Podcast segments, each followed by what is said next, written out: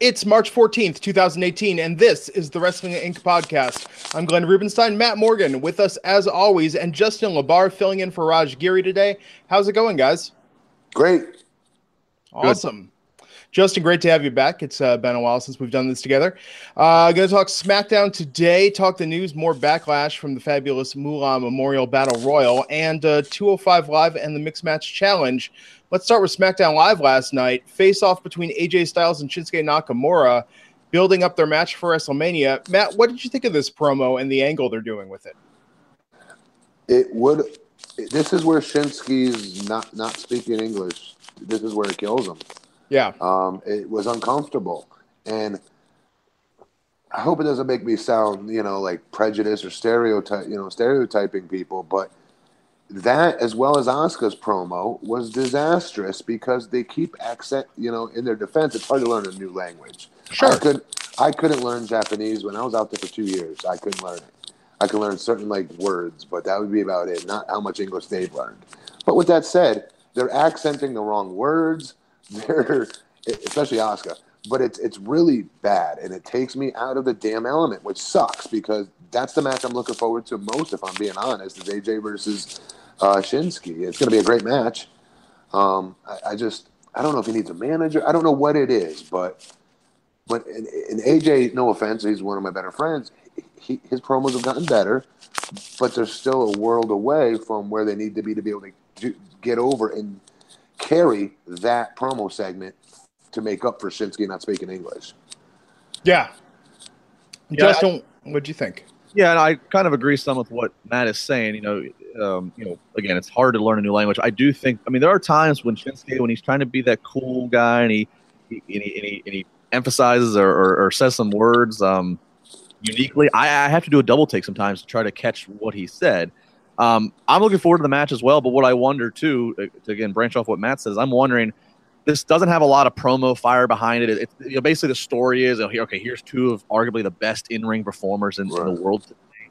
And my only concern, and I talked about this some on my podcast this week, my only concern is, are they setting an expectation, or maybe are fans setting such an expectation up in their mind for how mega great this match is going to be? And I'm sure these two are going to give it their all, but depending on where they're placed on this mega 5-hour card that has all these other different attractions, I'm just wondering, are Nakamura and AJ setting themselves up? Is this going to be able to follow through the grand expectation? I guess because they're going to be opening up the show, in my opinion, I think yes. Yeah. Oh, you think so? It's going to be the first match? Has that been confirmed? Yeah. No, I think it's what it should be. No, I think it'd be great. Although, isn't that 3 years in a row? AJ being the first match of Mania? Yeah. That should be his thing. But being the first match is not a bad thing. Yeah, I think after how you close a show, the next most important thing is how you start a show. It's true. It's supposed to be, yeah. Yeah, So the friendly competition angle is always, I think, a little hard to really get the fire behind it. And you guys are right about Shinsuke. I feel like with both him and Asuka, I'm sitting there watching these promos, and my feeling is I'm really pulling for them. I'm really hoping with each word, please. You almost feel like that thing, we rehearsed this, guys. You can make it through. I know you can do this. So I want them to do it. But, man, how much cooler is Asuka with The Miz? And The Miz is her mouthpiece with Asuka just speaking in Japanese at a rapid pace. And The Miz saying, yeah, what she said. I think that's almost makes it cooler than sitting there just waiting for them to get through these things, and they're doing their best. But man, it is a little tough sometimes.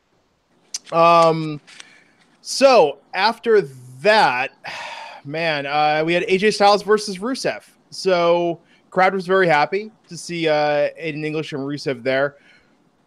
AJ won by DQ after Aiden English interfered with this match. Yeah, Matt, what do you think they do with Rusev building up to Mania here? What you're seeing, being a utility player, he has no real direction heading into Mania. He'll be in the Battle Royal or whatever. He'll get his big pop. It's a shame, but it's just what it is. Yeah, Justin, what do you think? What do you think his behind the scenes take is on him? Look, man, a year ago this guy had the U.S. title, or a little over a year ago. They've pushed him before. but he has gotten over so organically now. And the company seems, aside from the merchandise department, the company was not prepared to capitalize on this fan interest.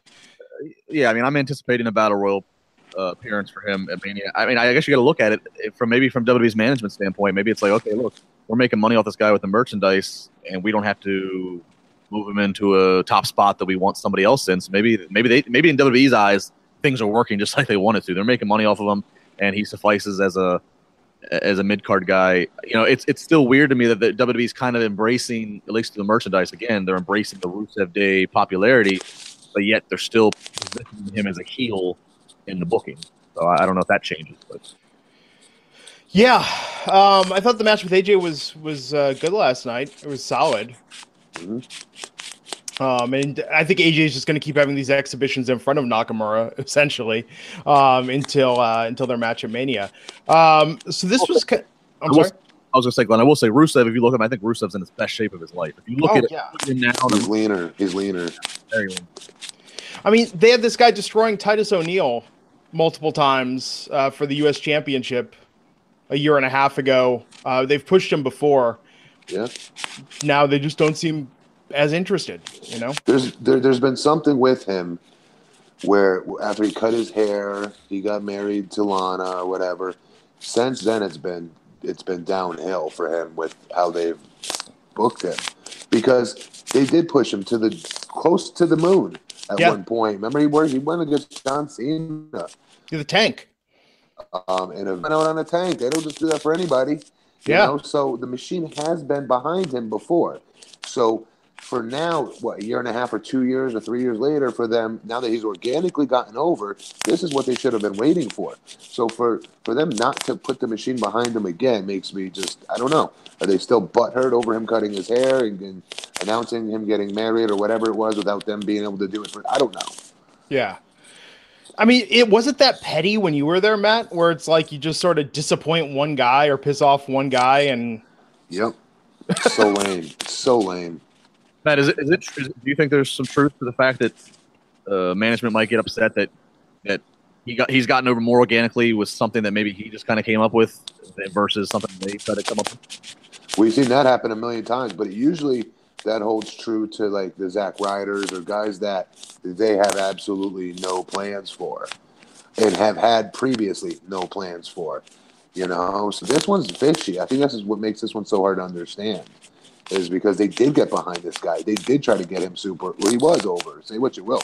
As a heel, he did great, I thought, when he got his opportunities earlier on, you know, versus Cena and that whole run he had. I don't get it. The hard part's done. You know, he's organically over. That's so hard to do today's day and age. It just is. And it's... I used to say it's the chant, it's the whole Rusev Day thing that's more over. And maybe that is still the truth, guys. Maybe I'm just misdiagnosing it now, and I don't have the proper gauge of this. And maybe they're correct in saying, look, if we start to push him, what happens when the Rusev Day chants start to calm down? Then what? You know, now we've wasted a top flight babyface slot on this dude. I don't know. But at least you get that run. Hey, Matt, your mic is hitting your zipper. It's crackling. Oh, I'm so sorry. That's annoying, too. Sorry, guys. No, I agree. And look, he did this. He got over on TV with Rusev Day, which was approved when he went out there and did that for the first time. This wasn't Zack Ryder taking to the internet and bypassing the channels. Rusev did not go rogue. Right. And getting over with the crowd. Right. So it's puzzling. But, hey, so what if it burns itself out? You know, everything burns itself out in the WWE. No, I agree. You know, but that's his opportunity to come up with something new.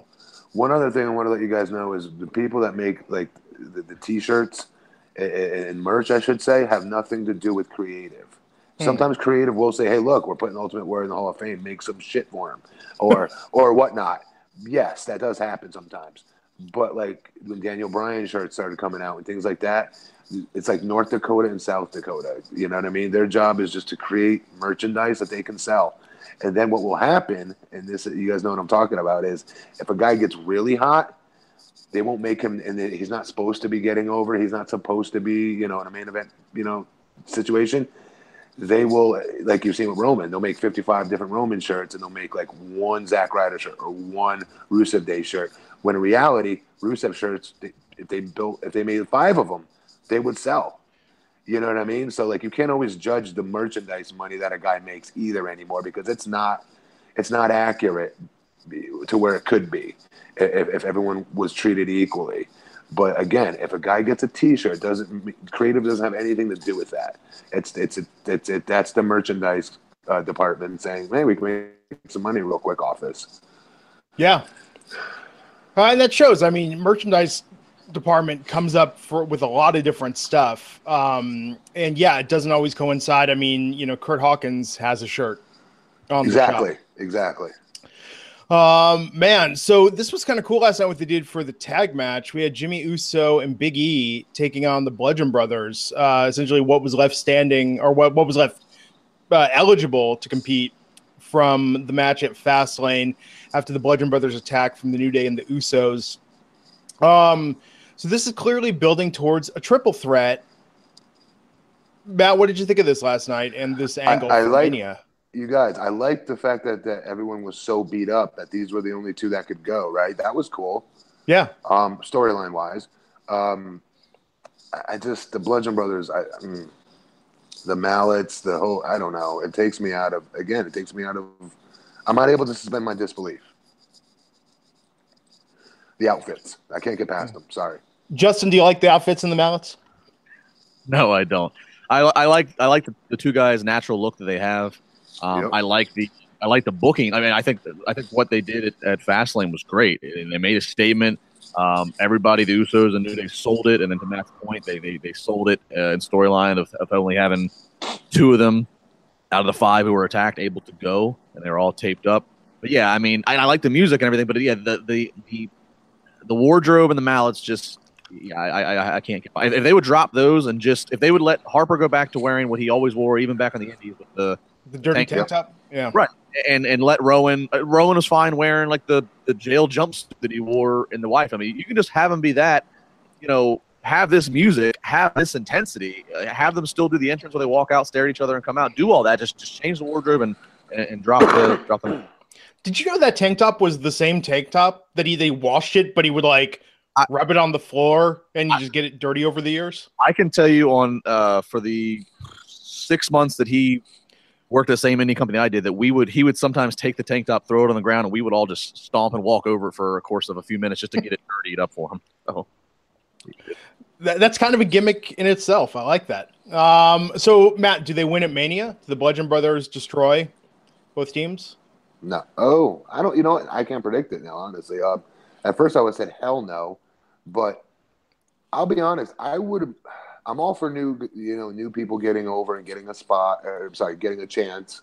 But I thought there's more money in, I know they've wrestled a million times, but on the main card of WrestleMania, when the Usos talked about finally getting on that main card after being looked over for 9 manias, You know what I mean? I got really into that. I got really emotionally invested and attached to it and saying, you know what, I want to see these two teams go.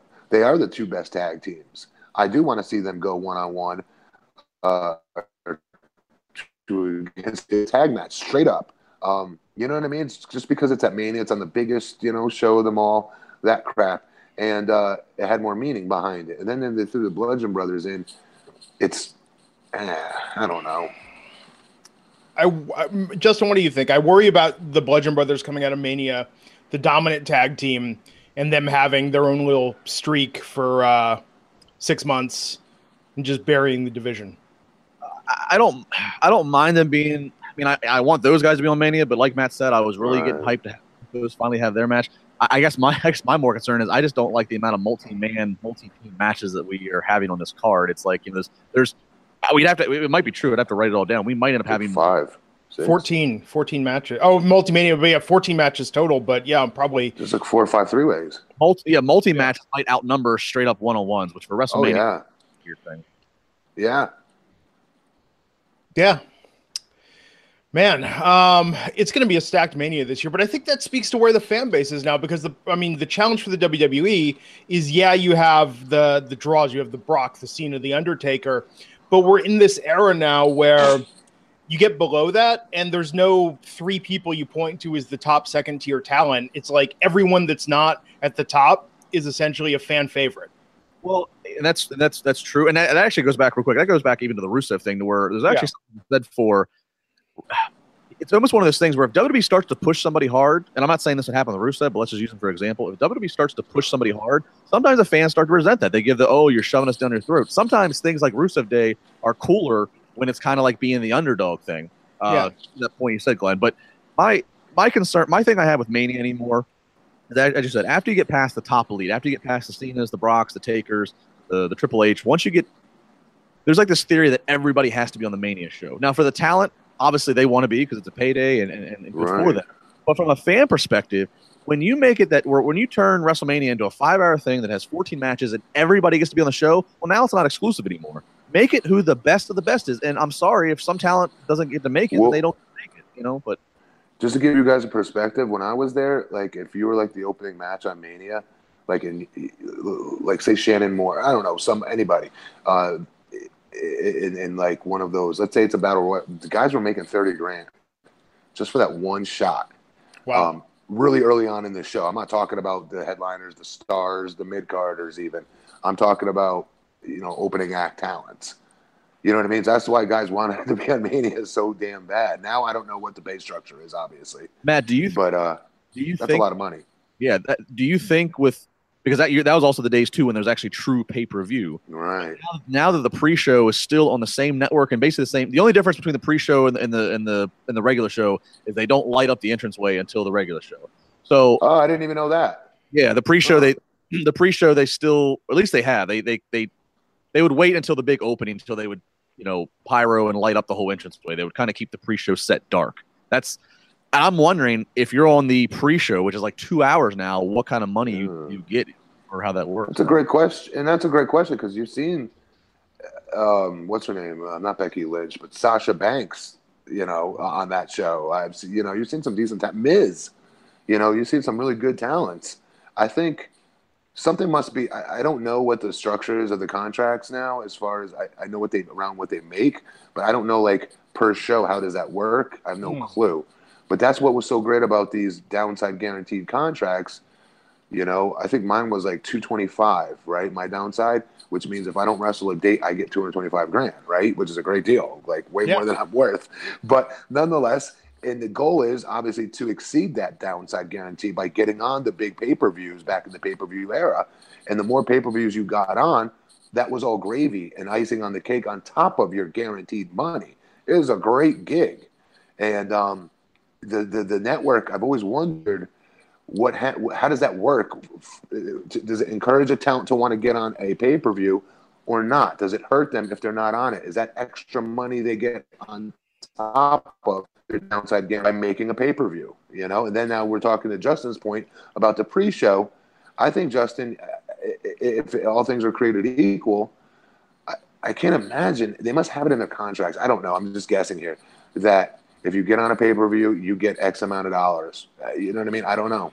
It isn't on the DVD, the pre-show. But aside from that, is there any merchandising difference in revenue? And even that's not going anywhere. Let's just come on. I mean, in India, it's being sold somewhere. Overseas, it's being sold for sure, these DVDs. But not here, they're not. No one buys DVDs. I agree.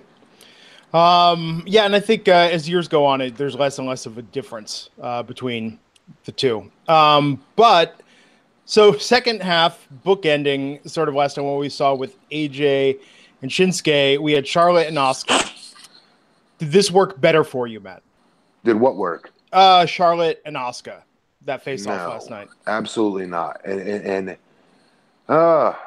no, and it sucks because can you guys hear me? Yeah, I don't see my microphone moving. It's the two best. Like, I'm excited for this match. This match is going to be insane. Asuka's going to hit her stiff kicks. The best female athlete we've ever seen in that wrestling ring is going to be doing moonsaults off the top rope to the outside on her. It's going to be awesome.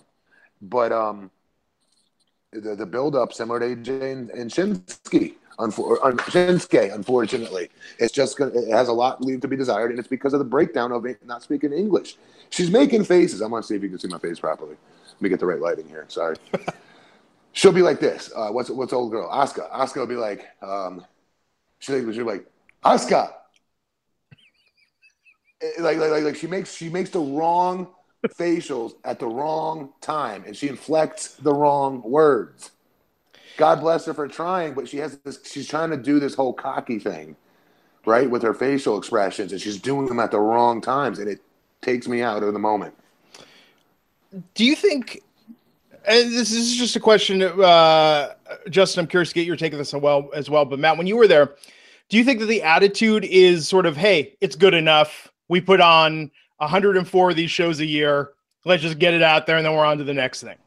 When you were talking earlier, yeah, about you saying the same thing I'm thinking. Like, you're rooting for them going, come on. It's got to get better than this. You can do this, Asuka. Come on. Like, we shouldn't be doing that, obviously. Yeah. But we are.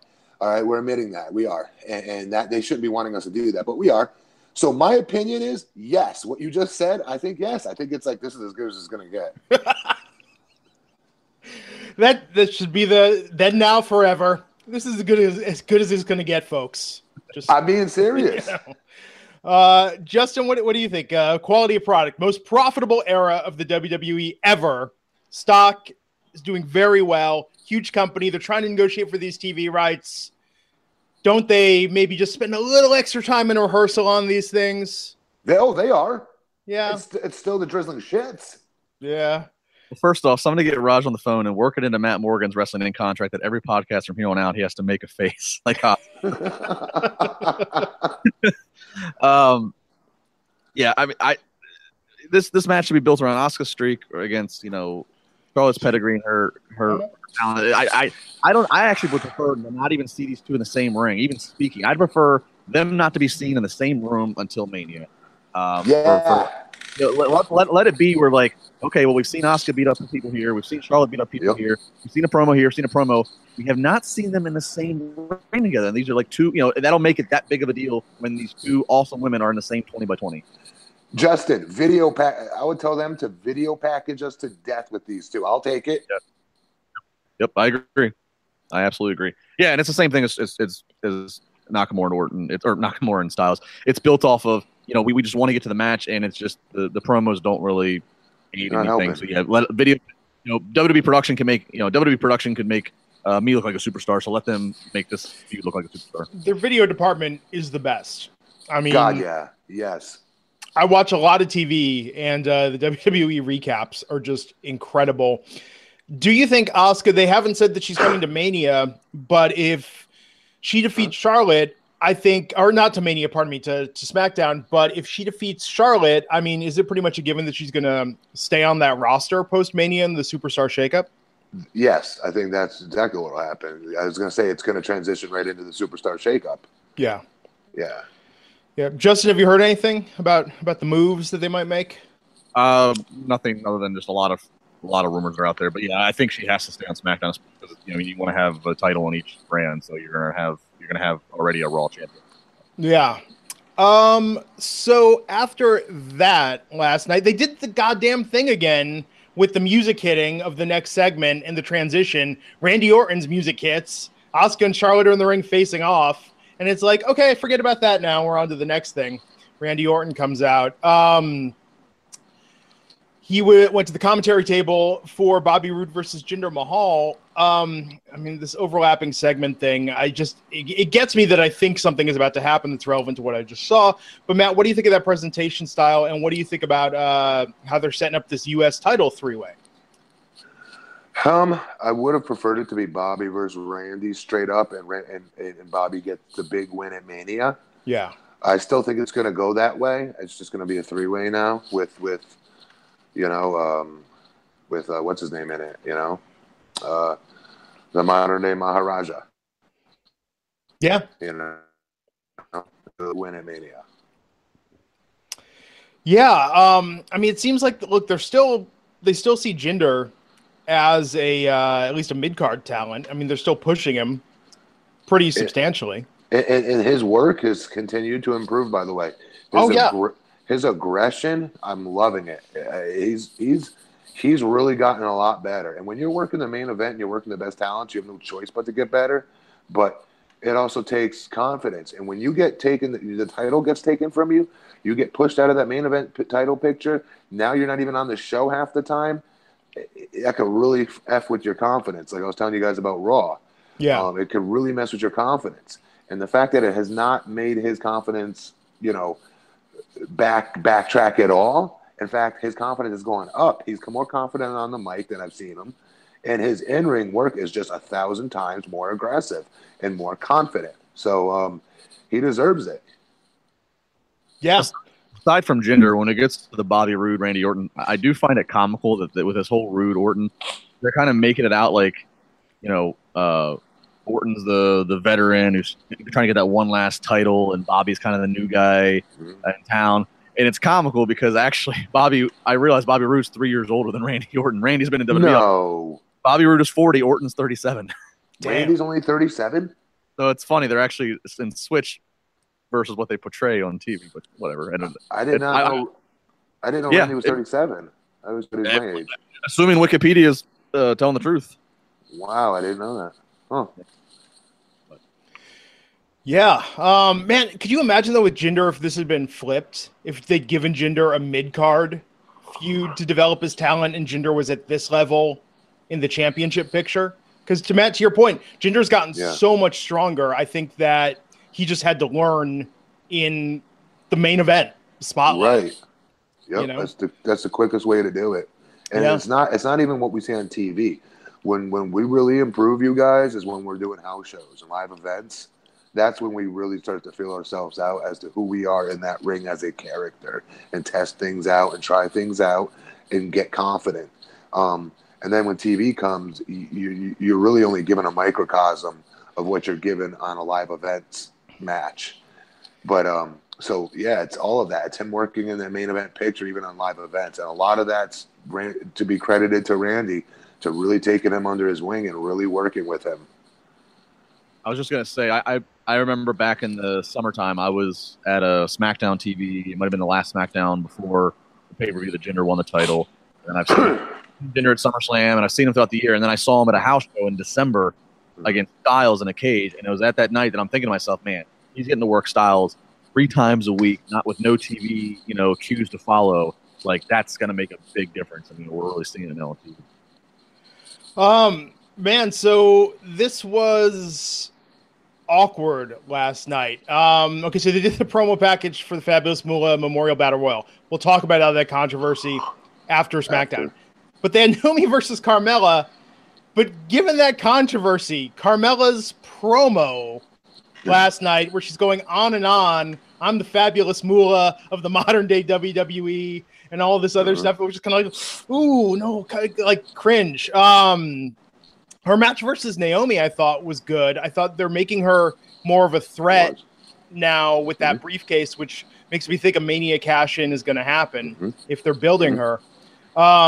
But yeah, I feel like somebody should pull her aside and be like, maybe don't lean so heavily on the comparisons with Moolah. But I thought the match was good. They're just going to ignore that, Glenn. I know. The stuff with Moolah will never be. Unless there is something that has to do with legal issues or court or anything like that where they can be sued, in that world, the stuff you're talking about, Moolah, does not exist. Yeah, I know. But it's just that thing is sort of in hindsight. Could you imagine, Matt, if you were on, let's say when you were on Impact, right? You know, and you were doing an angle on there, and this would have been years ago, but you were talking about, oh, you know, and I'm going to be a dad, but I'm going to be kind of a cool dad and kind of funny. I'm going to be like the Bill Cosby of Impact, and you were going on and on about that. You look back at that now and be like, what in the hell was I thinking? Why didn't somebody tell me maybe not to dig the hole this deep? I'm just saying some of these things don't age well, and it was just weird to have her making that direct comparison. Well, here's the thing, Glenn. If we know about it, trust me, everyone in WWE, as far as management goes, they know it. And if they're okay with it, I'm telling you, they feel this is something that could come back and bite them in the ass. Plus, they're very careful. They're very careful, guys. Very careful. Yeah. Plus, you know, I mean, there's you know, petitions out and everything. If WWE changes, if WWE all of a sudden says, okay, it's not going to be the Moolah Battle Royal, it's going to be the Wendy Rector Battle Royal. If they change something after the fact because of one petition, the next thing you know, and then there's 50 petitions and other stuff that maybe doesn't even matter. Slippery slope. Yep. Yeah. The women's revolution, though, this entire thing happened because of a hashtag. Because it gives divas a chance. I mean, that was the wake-up call for the main roster. So they've done it. I mean, JBL not being on TV anymore. A large part of that, it appeared to be due to the outrage over him bullying Morrow and him just kind of being a dick on SmackDown commentary. Right. So these things do happen. I just, and I will say this, Becky Lynch and Liv Morgan originally tweeted about this battle royal, putting Moolah over in the right. tweet. They deleted those tweets individually. Yeah. Okay. So, but Carmella is all in on this clearly, which makes me think maybe they have a plan for her to win this because she's, it seems more than anyone, really taking the ball and running with it. Yeah. Look, good for girl for getting a push. You know, it's a long time coming. We all agree she's approved in the ring. They are doing more now. We're getting these, you know, two women's storylines per week, which is what we asked for, which is great. Yeah. It was just, yeah, that promo might not age the best is what I'm saying. Yeah. But granted, a lot of WWE has not aged. I mean, you go back and look at the Attitude Era now. And Matt, I know you rewatched that extensively on the network, but don't you see some of those segments? I mean, even the original DX segment with Bret Hart and Shawn and insinuating what one of the H's in Triple H stands for and all that. I mean, some of the stuff has not aged well in the Attitude Era humor. Look at some of the early Goldust segments. Oh, my God. I mean, yeah. No, and it's weird too, right? Because you look back on it now and you go, Goldust, man, what a progressive thing for the WWE to do. But they didn't introduce that character to be progressive. Like, they introduced that character for the wrong reasons, and in hindsight, it looks like they were being very brave. You're absolutely right on that. Weren't they calling him, like fag and things like that? He was getting that kind of heat, and he was getting that in promos against him. Oh, my God, the arenas would chant it, actually. Yeah. Do you remember? Yeah. Good God. Well, in, like, a 95 and 96 when he's, you know, when he's having, you know, the feuds and matches with Scott Hall, with Razor Ramon. I mean, you know, he's, and they have Vince asking Goldust in a promo, you know, you're preying on homophobic fears. And, you know, I mean, like, that's in 1995, that's some touch. Yeah. It's one of those things. So I think the WWE now, to their credit, and we'll talk about this in the controversy of it. I think, in recent years, they have tried to do a better job about being on the right side of history with some things. They're at the very least trying to limit the amount that they embarrass themselves. All the company now, so. Yeah, and that's the thing. It's definitely been a change. Okay, so Shane McMahon, final segment of the evening. Man, announced he's taking a leave of absence as SmackDown Live general manager and sets up a match between Kevin Owens and Sami Zayn for WrestleMania 34, everyone's anticipating this could be a triple threat between Shane, Owens, and Sammy. If you listen to the promos early in the evening, both Sammy and Owens are saying that they're mad at each other, but they're also mad at Shane McMahon. Matt, what'd you think of that beatdown last night? Great. Very good. Very, very vicious. Sammy, especially. He needs a lot. I always thought he leaves a lot to be desired with his aggression. Mm-hmm. But since his heel turn, he's jumped it up, and then last night he really spiked it up even more, and looked very believable. And this gives them the out from having to have Shane take his quote unquote fake leave of absence to now be part of this three-way. Justin, what'd you think? Yeah, I agree. I definitely like Sami Zayn way better as a heel than a babyface. He just never did anything for me character-wise as a babyface.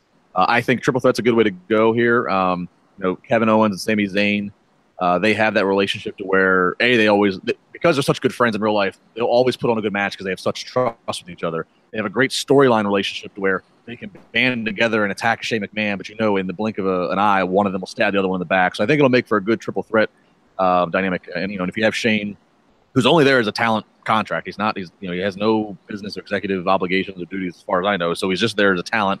You might as well use him since he's talent. You might as well use him for a Mania match because he always delivers in that capacity. So I think that's a good rub for you know, Owens and Zayn have been going around and around, but it's a good rub for them for a Mania payday for them to not only do what they've done, you know, from Ring of Honor and all through their careers, but now they get to do it with a McMahon on the WrestleMania stage. That's a huge rub. Yeah, but what's Shane going to jump off of in the triple threat? That's a real question. He just needs to do his Van Daminator. That's all. The coast to coast last year was pretty sick with AJ, and it made it look good in the replay. He can prop both Owens and Zayn up next to each other in one corner, and just put a chair or trash can or whatever. Both feed hits each can. Man, we talked about Xavier Woods selling at Fastlane on Sunday. Shane with those noises last night. I mean, I was uncomfortable the level of selling he was doing. I thought my dog, I didn't realize it was Shane. I just looked at the dog was on the floor. I thought the dog was wheezing or something, and I realized it was coming from the TV. I mean, we haven't seen selling like that with the I mean, it seemed very realistic, the level of pain he was communicating. I thought it was very brutal. I mean, this is definitely how you get heat between the three of them. But yeah. The lost art of selling. Yeah. Yeah, that was really something else last night. So all in all, what did you think of SmackDown and how it compared to Raw this week in building up Mania, Matt? They set the table properly. The problem, or they tried to set the table. The problem, in my opinion, I keep coming back to the two, is unfortunately, you know, Shinsuke and Asuka. Those are the two matches I'm most excited about, and they killed those promos tonight, not in a good way. And it hurt, in my opinion, it hurt my overall take on the show. Yeah, Justin, how about you? Raw is going to always overshadow it, both, I think, in the grand scheme of things, and for me personally, because you have, I mean, Raw's building Taker, Raw's building Roman and Lesnar, Raw's building Ronda Rousey. I mean, and those are the three that I'm most interested in for me. So it's, but any which way, I think Raw's just stacked with more star power, longer format. Both shows are live, but Raw, as long as Vince McMahon's alive, I believe Raw's always going to be given. It's always going to be the show that started. It came first, so it's going to get the, it's going to get the first priority. So I mean, SmackDown wasn't bad. Yeah, as Matt said, things were set up pretty well. But in terms of if you're trying to compare side by side, Raw's going to overshadow it. Always on the road to Mania. Did you guys watch the Mixed Match Challenge last night? No, hell no. Emphatically, hell no. I did not either. So Rusev lost twice in one night. Him and Lana lost to Bobby Roode and Charlotte Flair. It was actually kind of fun, but they're really leaning on this potential romance angle between Bobby Roode and Charlotte. Matt, I know you commented on Charlotte's look at him last week when he entered the ring. But yeah, Corey Graves was calling out last night. I mean, so I think it's going to be them versus Alexa and Braun with the same thing. Stupid. So, yeah, I was going to say, so Braun and Alexa, then have they been teasing this? Is the entire Mixed Match Challenge intended to be a WWE dating site? Like is that? Like why? Yeah, why does there have to be love? It's such an immature angle to book. It really is. That the fact that two professionals can't be in a tag team together, getting feelings, falling in love with one another. It's so dated, and it's so like seventh grade of me being paired with a girl for the first time in a class assignment and me not know how to handle it. You know what I mean? It's that lame.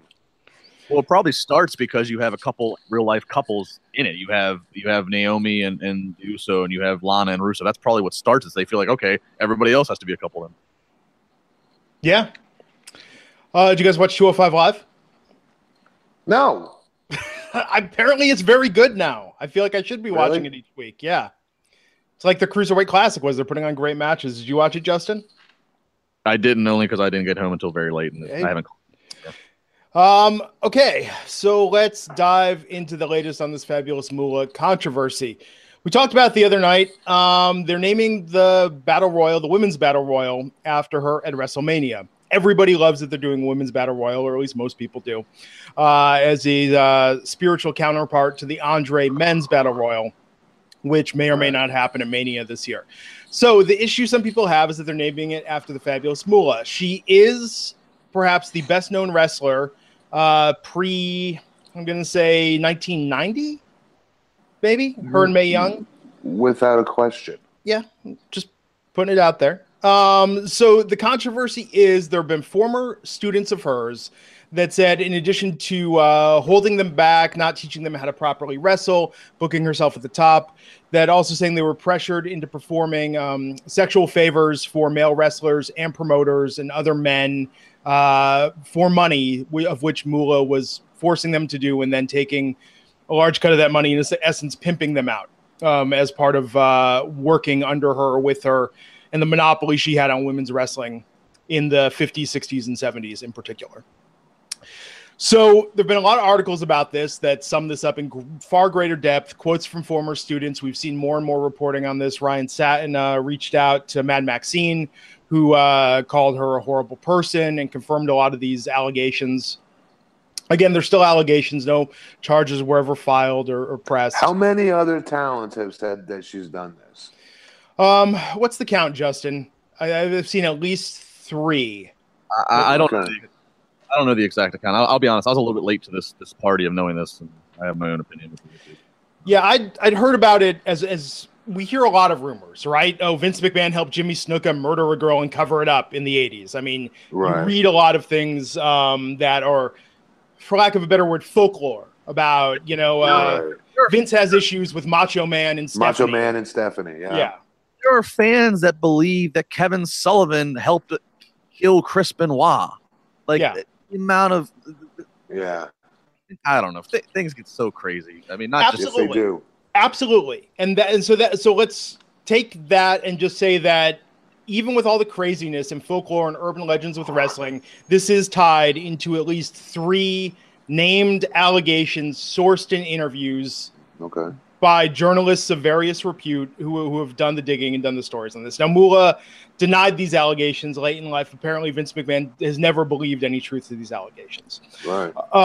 So with all this in mind, there was a huge, huge internet response when they announced that they were naming the Battle Royal after her. Again, people love the concept, but people are saying, hey, here's a woman that not only held women's wrestling back for so many decades by putting herself at the top, but she also engaged, allegedly, in human trafficking, forced prostitution, and a lot of, I mean, just terrible business practices. I mean, people are saying, you know, one of the interviews said that she would purposely get her students hooked on drugs and make them dependent on her, and just terrible stuff. So given these allegations, given that we're in the Me Too era, right? Harvey Weinstein, Bill Cosby, dozens of other powerful people that can't get a gig right now because of allegations against him. Right. And I'm saying allegations, not convictions, allegations. Yeah. Enzo Amore suspended. Rich Swann was suspended after his domestic allegation.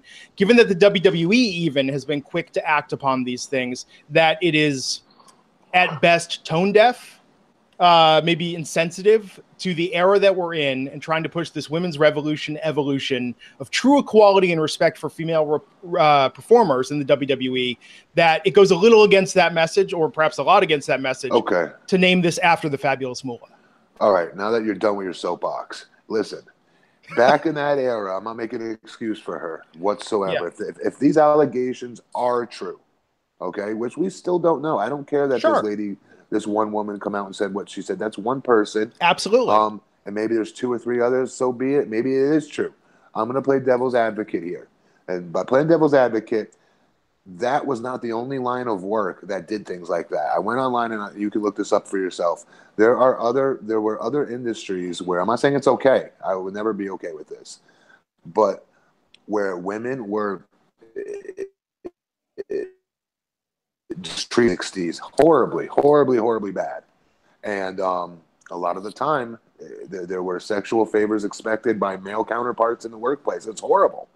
You know, I'm not saying that that's okay, but what I'm saying is even during the Me Too movement with Harvey Weinstein and all these other people, there were still people that came out during, not as many as they are now, but there were people, there were cracks in the armor, there were chinks in the armor where some women did come out and say some things. Brad Pitt threatened the guy, you know, you know, for messing with his girlfriend at the time.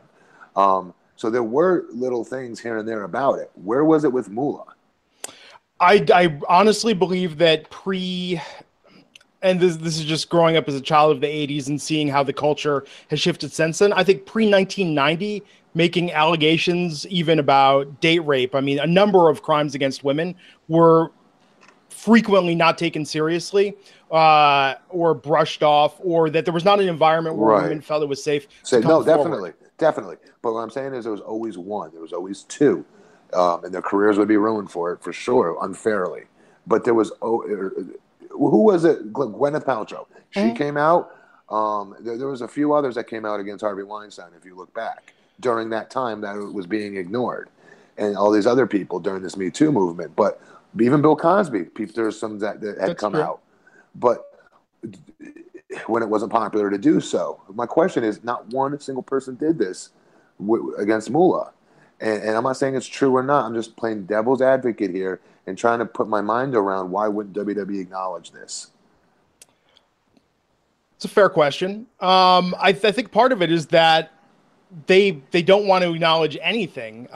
But if you look at it, they really backed off her and Moolah in recent years, and they chose Mae Young as the woman that they would look to. That's true. Now that I never understood. Now that makes sense now, Glenn, because I, as a little boy, it was all about Moolah. She was all over the place as their female representative of what I thought a female wrestler was. On Rock and Wrestling, that was very instrumental in my childhood of how I looked at wrestling as a whole. I swear to God, Hulk Hogan's Rock and Wrestling.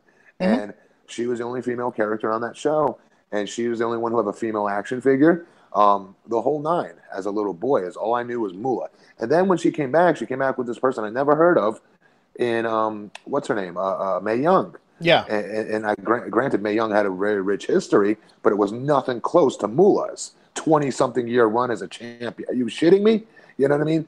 Like, she has records that will never be beaten, and so I never understood where the Mae Young stuff started to come from, other than she's super entertaining and funny as hell, and everyone liked her, right? Yeah. But now, you just said I have an inkling back then that this could turn around again. I don't know. Maybe you're right, Glenn. I'm just saying I think they should sidestep it, and I think the way that they do it, you know, Stephanie McMahon gets a lot of shit from the fans, but how eloquent was she at the Royal Rumble when Lita had those names written on her arm, and Michael Cole was like, oh, it's the woman that came before, and Stephanie was talking about Luna and Chyna, you know, calling out Chyna, you know, the ninth wonder of the world, and talking about these women. Why honor one woman? Why not keep that focus and just call it the Women's Memorial Battle Royal? This is for all the women who didn't live to see how far the division has come. Just keep it non-controversial, keep it non-selective, because look, some people are saying Chyna, they're never going to pick Chyna because... Forget all of the controversy. Forget her final days. The WWE probably feels some responsibility for the downward spiral that unfortunately ended in Chyna losing her life. So I think that is a very complicated issue that they are inviting criticism by lionizing her this soon after her death. Not that she's not deserving of that. But it opens a can of worms. Justin, I apologize for flapping my gums here this whole time. I'm sorry, brother. But I just wanted to say one other thing. With Chyna, it's also you have the Hunter part of the formula, the Stephanie part of this formula. They're inviting a lot of unwelcome, but they have to do it. They have to do it. To do this correctly and really talk about the pioneers who have done this. I'm sorry. The next woman I would say more than Trish, more than Lita is Chyna after Moolah, as far as who has been more influential in the women's wrestling division.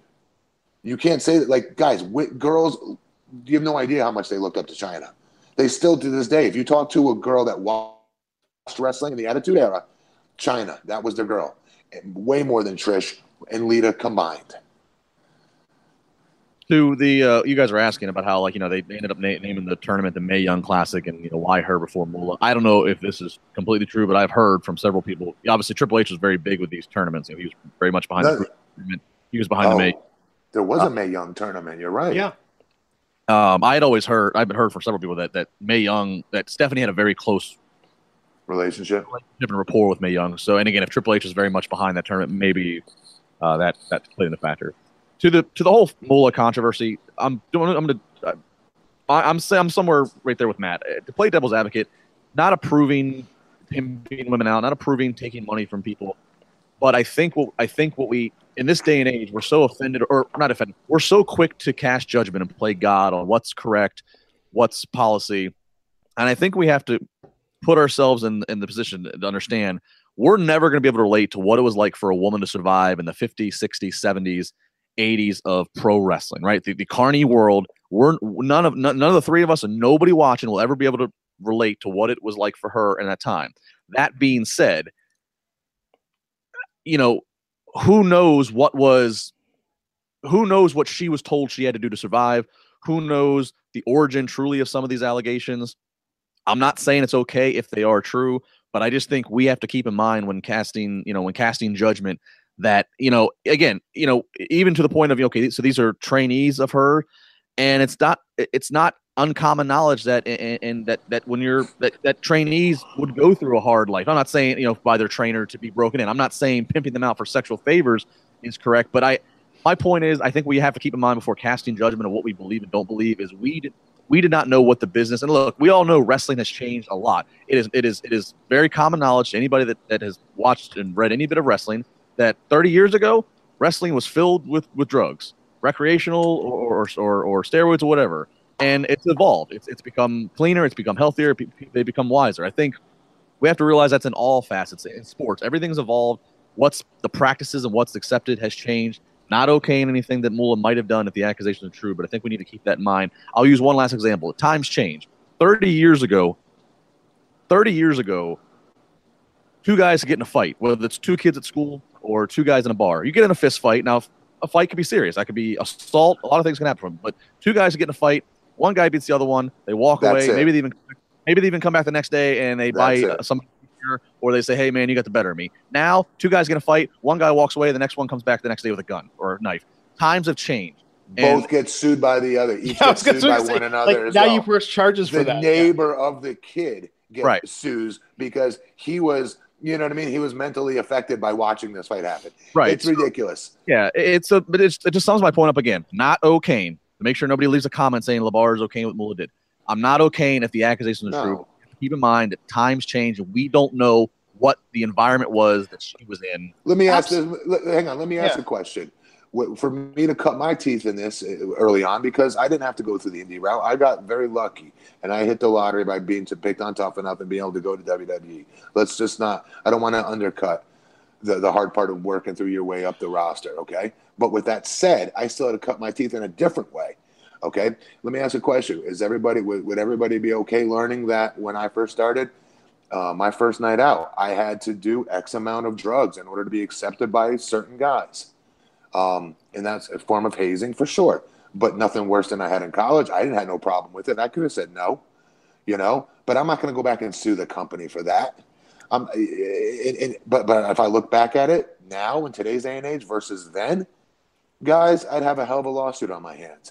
And I'm not going to do that because I agreed to it. I could have easily quit and said, no, I'm not comfortable doing this. I'm going to go cut lawns for a living, or go do this for a living, or do that for a living.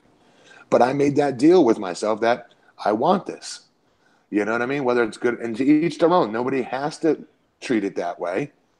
But I'm saying, where's the, you know what I mean? Now that I just shared that with you, where's the outcrying of, support for me for that? Actually, I had to do X amount of drugs and alcohol that could have killed me.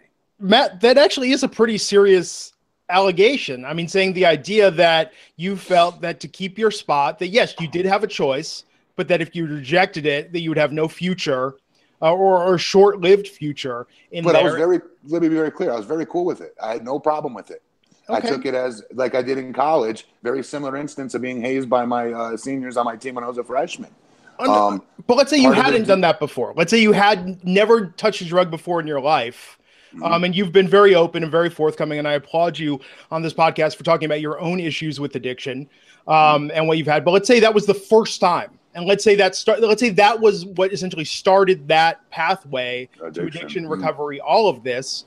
I mean, that would be a really terrible, tragic thing, and that would definitely be something that would get headlines in this day and age, in saying that the WWE has let's just say, for lack of a better word, like an opium or addiction problem. Might part of the reason why be that part of the hazing is, as you said, forcing these new wrestlers to do these amount of drugs. That's a huge issue. No, that was just me specifically. I understand. Trust me, I remember looking around going, what the fuck? Why aren't they doing this rest of these guys? But nonetheless, again, at the end of the day, I don't care. You're responsible for yourself. I agree with that to an extent, but there are different levels, and not everyone is as strong and okay with the decisions that they feel they were pressured into as you are. You know, and it's a different mentality. And that's what we say with a lot of this stuff. The number one thing with the Harvey Weinstein allegations, with a lot, I mean, not Bill Cosby, because there was drugging and sedating involved. But with Harvey Weinstein, with these, what does everyone say? Sorry, I should laugh at that. No, but what does everyone say with Harvey Weinstein? Well, why didn't these women just get up and say no and get the F out of there? Like, that's the number one thing. And you'd say you do that. I'd say I do that. But the thing is, just, okay, so what if you're someone, though, that in your life has experienced things that has you feeling that you are not empowered to do that? And you feel that... You know, maybe this isn't the first time somebody has done that to you. And as a coping mechanism, you just sort of shut down and do it. Again, we're getting a little off the rails here, but the point is that not everyone feels empowered to make those decisions. My point about it is this.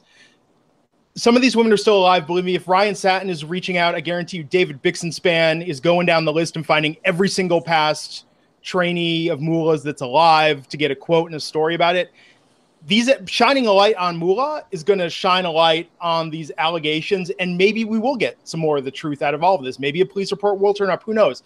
What I'm saying is this, WWE, why do you keep doing this to yourself? Like, why do you open this can of worms? Just sidestep it entirely. You know, it's I'm hoping because it's not true, obviously, just because I was a fan of Moolah. I'm not going to apologize for how that, many people know? Right now, how many Louis C.K. specials do I have to think like, yeah, maybe now is not the time to talk about how brilliant Louis C.K. is. You know, I mean, we have to do a lot of separating the art from the artist. But with the WWE and their vocal fan base, I think what's happening, and this is what I really think it is, because I'm someone and I posted about this. It's like, forget the press. If you really want to get to the WWE about this, contact Snickers. They're the presenting sponsor of WrestleMania. And just say, hey, they chose a really controversial choice. Glenn, do you want to be associated with this? Stop. Look, let me explain the reason why. As wrestling fans, we have to put up with a lot of shit, okay? We have to put up with a lot of him overlooking this. Yeah, what Jinder said about Shinsuke that time doing the voice, that was kind of racist. But, you know... I really think the WWE is going in the right direction. I know they did this in the past, but we think they're getting better, okay? But to your point, Matt, I love that we're talking about these shades of gray. And we could talk about shades of gray all day long, about these in-betweens. Well, is this okay? Or is this okay or this? But I think there are some things that as a society and as wrestling fans, we can agree are black and white. Enzo Amore was accused of sexually assaulting someone.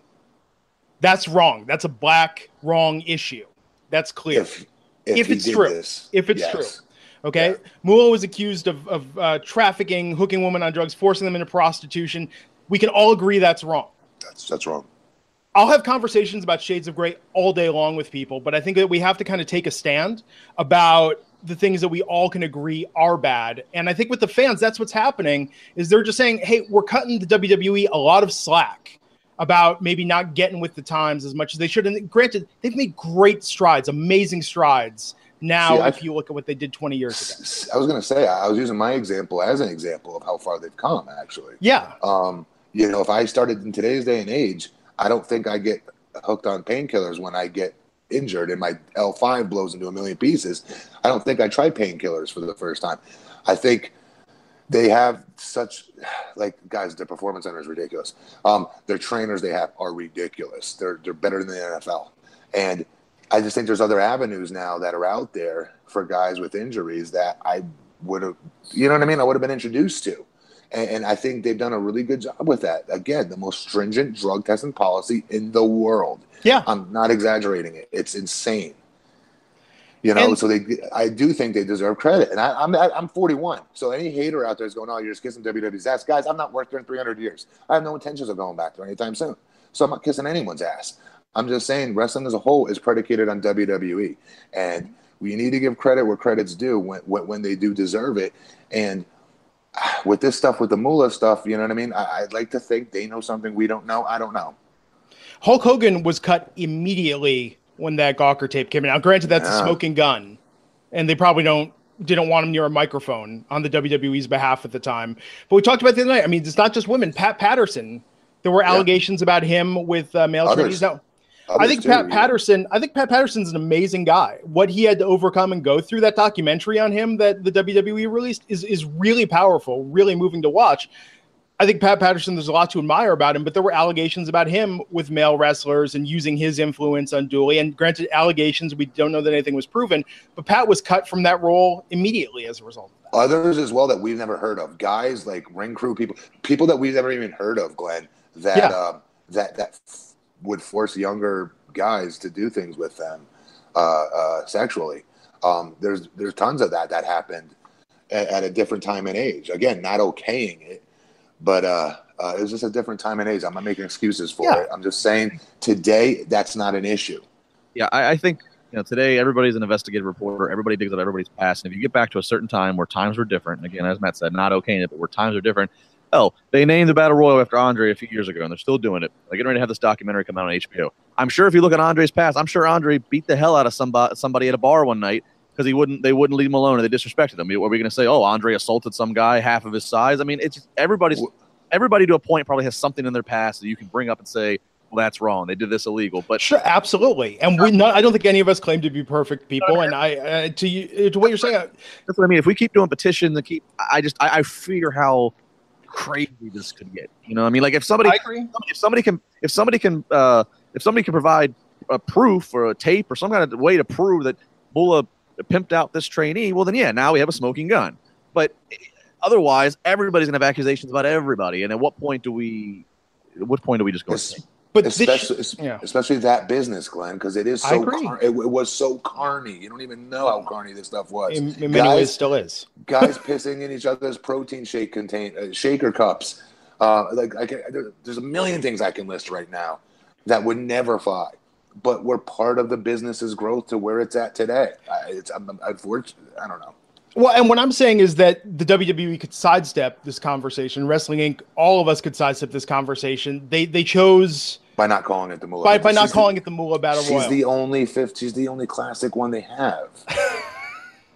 You know what I mean? I know. I get it. Doesn't have the Leilani Kai. A Battle Royal doesn't have the same ring to it as the Rector. No disrespect to Leilani Kai or Rector. It doesn't have the same ring to it. You're right. Yeah. Snickers.com/contact. If you're outraged by the Moolah controversy, we'll see. We'll see what happens with this. I think this is going to be one where they're going to change it. Not an admission of wrongdoing, just to avoid. Because I don't think they want people talking about this. We should be talking about how awesome it is they're having a women's Battle Royal in Mania. We should be talking about everything else awesome in Mania. Why are they doing this? And I gotta admit something. I'm not, because I'm a city commissioner and I'm also working a 9-to-5 in sales, right? I'm not up to date with what's happening in wrestling news other than what you guys share with me here. So this could be all over the news and I'm not just aware of it. So I apologize if that's the case. It's picking up steam. Newsweek, Forbes, Deadspin, all have articles about the controversy. We'll see what happens. Okay, let's wrap this up. Justin, where can people find you online? At Justin Labar. It's the home for everything. It's got my links to my audio podcast, got the video Chair Shot Rally that I do for Wrestling Inc., columns, and just to plug to everybody, WrestleMania Day, April 8th in New Orleans, 1 to 3 p.m. I'll have my annual WrestleMania pre-party. Tommy Dreamer, Mr. Anderson, Noel Foley, free to get in, free Q&A, $20 meet and greet with each of them, or there's 6 VIP tickets, which get you lunch with Noel, and a special meet with everybody. The VIP tickets are $100 and can be found at ticketkingonline.com. There we go. Matt, what would you like to plug before we wrap here? Everybody already. I'm good. Okay, at BP Matt Morgan. I am at Glenn Rubenstein on Twitter. Please give me a follow or a shout out. Love to know what you all think about the podcast. And please keep leaving those reviews on iTunes. The ratings, they definitely help new people discover the podcast. Me, Matt, and Raj will be back here Monday night to talk about Monday Night Raw. We'll see what's up with Roman's suspension and everything that's happening between now and WrestleMania. Until next time, folks, I am Glenn Rubenstein. We'll see you back here on the Wrestling Inc. podcast. Take care.